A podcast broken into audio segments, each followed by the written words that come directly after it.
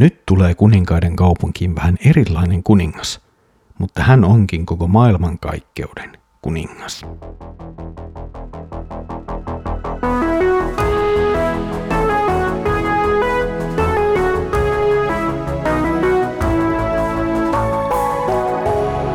Kirjoitusten pauloissa.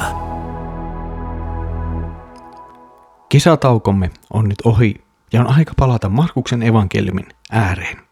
Tervetuloa ti- siis Kirjoitusten pauloissa raamattu podcastin pariin. Minun nimeni on Mikko ja katselen teidän kanssanne tässä nyt Markuksen evankeliumin jakeita. Hienoa, että olet taas löytänyt mukaan joukkoomme. Edellisellä kerralla, sillä kesäkuussa, päätimme yhden suuren jakson Markuksen evankeliumissa ja nyt suuntaamme tavallaan niin kuin uuteen jaksoon, joka nyt huipentaa sitten koko Markuksen evankeliumin tämän suuren kertomuksen. Jeesus tulee nyt pääsiäisjuhlia varten Jerusalemiin ja kansa ottaa hänet innoissaan vastaan. Luemme nyt Markuksen evankeliumin 11. luvun jakeet yhdestä yhteentoista.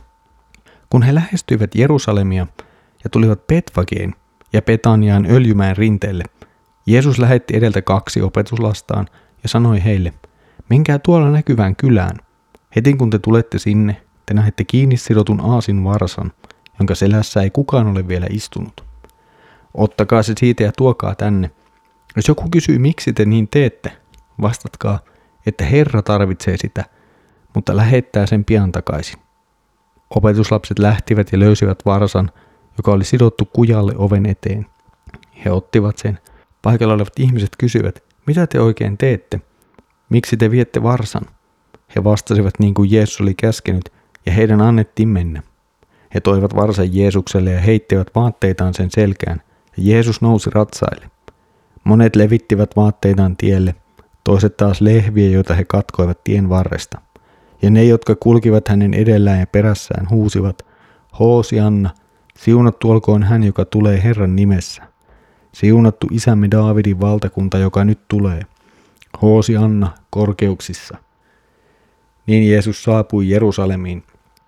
Hän meni temppeliin ja katseli siellä kaikkea, mutta koska oli jo myöhä, hän lähti 12 opetuslapsensa kanssa Betaniaan.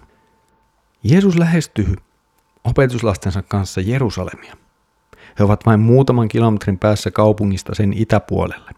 Saapuminen Öljymäelle ja sen mainitseminen on tässä varmasti aika tarkkaan harkittu asia. Öljymäki ei ole ihan mikä tahansa paikka tai kaunis kukkula jossakin Jerusalemin laitamilla. Öljymäki, se on jo juutalaisen opetuksen mukaan keskeinen lopun aikojen tapahtumapaikka. Eli nyt kun Markus asettaa tapahtumat ja Jeesuksen tulon sille, hän itse asiassa sanoo, että nyt tapahtuu jotakin lopun ajallista. Nyt tapahtuu jotakin merkittävää, Jumalan pelastustekoihin liittyvää. Lisäksi nuo kaksi kylää, jotka mainitaan. Voi olla, että ne joiden kylien nimilläkin on tietty viesti. Betfage tarkoittaa aikaisten viikunoiden taloa, mikä voi hyvin viitata niihin seuraaviin tapahtumiin, josta luemme sitten huomenna. Betania taas tarkoittaa ahdistuksessa olevan taloa. Ja tänään itse asiassa voi viitata hyvinkin suoraan Jerusalemiin itseensä ja näin Jeesuksen tehtävään ja kutsumukseen tuoda apu ahdistetuille. Tapahtumien kehys siis rakentuu hyvin vahvasti lopun ajan odotukselle ja avun tuomiselle ahdistuksessa olevalle. Lisäksi viikunapuu saa erityisen symbolisen merkityksen, joka aukeaa meille sitten seuraavissa jaksoissa. Jeesus lähettää opetuslapsensa hakemaan itselleen aasin varsaa läheisestä kylästä. Jeesus myös antaa ohjeet, joiden mukaan opetuslapset tulevat sitten tuon eläimen saamaan käyttöönsä. Ja jälleen kerran kaikki tapahtuu Jeesuksen sanojen mukaan. Opetuslapset löytävät aasin varsan ja saavat ottaa sen kertoessaan ihmisille, että Herra tarvitsee sitä. On totta kai hienoa nähdä, miten Jeesuksen sanat toteutuvat. Mutta se ei ole tässä vielä kuitenkaan kaikki. Jeesuksen sanojen lisäksi nimittäin nyt toteutuu jo kauan häntä ennen julistaneen profeetan, profeetta Sakarian kirjan sanat. Siellä sanotaan, iloitse tytär Sion, riemuitse tytär Jerusalem, Katso, kuninkaasi tulee, vanhurskas ja voittoisa hän on. Hän on nöyrä, hän ratsastaa aasilla. Aasi on hänen kuninkaallinen ratsunsa. Markus siis nostaa esiin profeetta Sakarian kirjan lupauksen pelastuksen ajan saapumisesta ja kuninkaallisen pelastajan tulemisesta vapauttamaan kansan. Opetuslapset siis saavat tuon aasin, palaavat tuon aasin kanssa Jeesuksen luo ja Jeesus lähtee sitten ratsastamaan tuota muutaman kilometrin matkaa kohti Jerusalemia. Ja näin alkavat Jeesuksen viimeisen viikon tapahtumat. Jeesuksen lähestyessä Jerusalemia ihmiset tervehtivät häntä laittamalla maahan vaatteita ja oksia. Ja tämä osoittaa jonkinlaista kansan halua ottaa todella vastaan nyt saapuva kuningas. Mutta oikeastaan näitä vaatteita ja oksia paljon merkityksellisempää on ne sanat, joita Markus on tallentanut kansan huutaneen. Jeesusta vastaanottavan kansan suussa on Jumalan sana. He julistavat psalmin 118 sanoilla kuninkaan saapumista Jerusalemiin.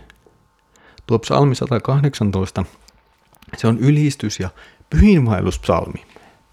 Sitä laulettiin erityisesti Jerusalemissa vietettävillä juhlilla, temppelissä vietettävillä juhlilla. Mutta juutalaisessa traditiossa psalmi on kuitenkin liitetty jo paljon niin temppelin valmistusta olevaan Mooseksen aikaan ja siellä oleviin tapahtumiin. Emme ihan varmasti tiedä milloin tuo psalmi on kirjoitettu ja riippumatta siitä, sijoittuuko se jo Mooseksen aikaa vai vähän myöhempään temppelin aikaan, niin näemme, että tämä ylistyspsalmi, tämä psalmi 18 ja sen ympärillä olevat psalmit ovat nimenomaan Jumalan suurista pelastustehoista viestiviä psalmeja. Jumalan tekoja ylistäviä psalmeja. Ja nyt kun kansa laulaa ja huutaa Jeesuksen saapuessa näitä sanoja, niin se julistaa itse asiassa Jumalan pelastustekijöä ja liittää ne nyt saapuvaan kuninkaaseen, siis Jeesuksen itseensä. Kansa tervehtii pelastajaa, mutta Markus, hän jättää yhden joukon kokonaan mainitsematta. Jotkut olivat siis poissa. Ja ne poissa olevat ovat nimenomaan juutalaiset uskonnolliset johtajat. Kansa tervehtii pelastajaa, mutta uskonnollinen johtajisto on poissa. He ovat poissa, kun Jumalan pelastushistoria kääntyy kohti ratkaisevaa hetkeä. Jeesus siis saapuu tavallaan hyvin juhlallisesti kaupunkiin, mutta ei viivy siellä heti kovin pitkään. Markus toteaa, että on jo ilta ja Jeesus lähtee aika pian paluumatkalle yöpymään Petaniaan. Mutta ennen lähtöään Jeesus käy vielä temppelissä. Et Markus kertoo Jeesuksen katselleen siellä tapahtuvaa touhua. Tämä pieni maininta jää vähän kuin mitättömäksi sanonnaksi suuren kansanjoukon keskellä kaupunkiin tulemisen rinnalla, mutta sillä on erittäin tärkeä paikka, joka johdattaa meitä ymmärtämään sitä, mitä seuraavaksi tapahtuu. Nimittäin seuraavat keskustelut ja tapahtumat käydään juuri temppelin ja sen merkityksen ympärillä.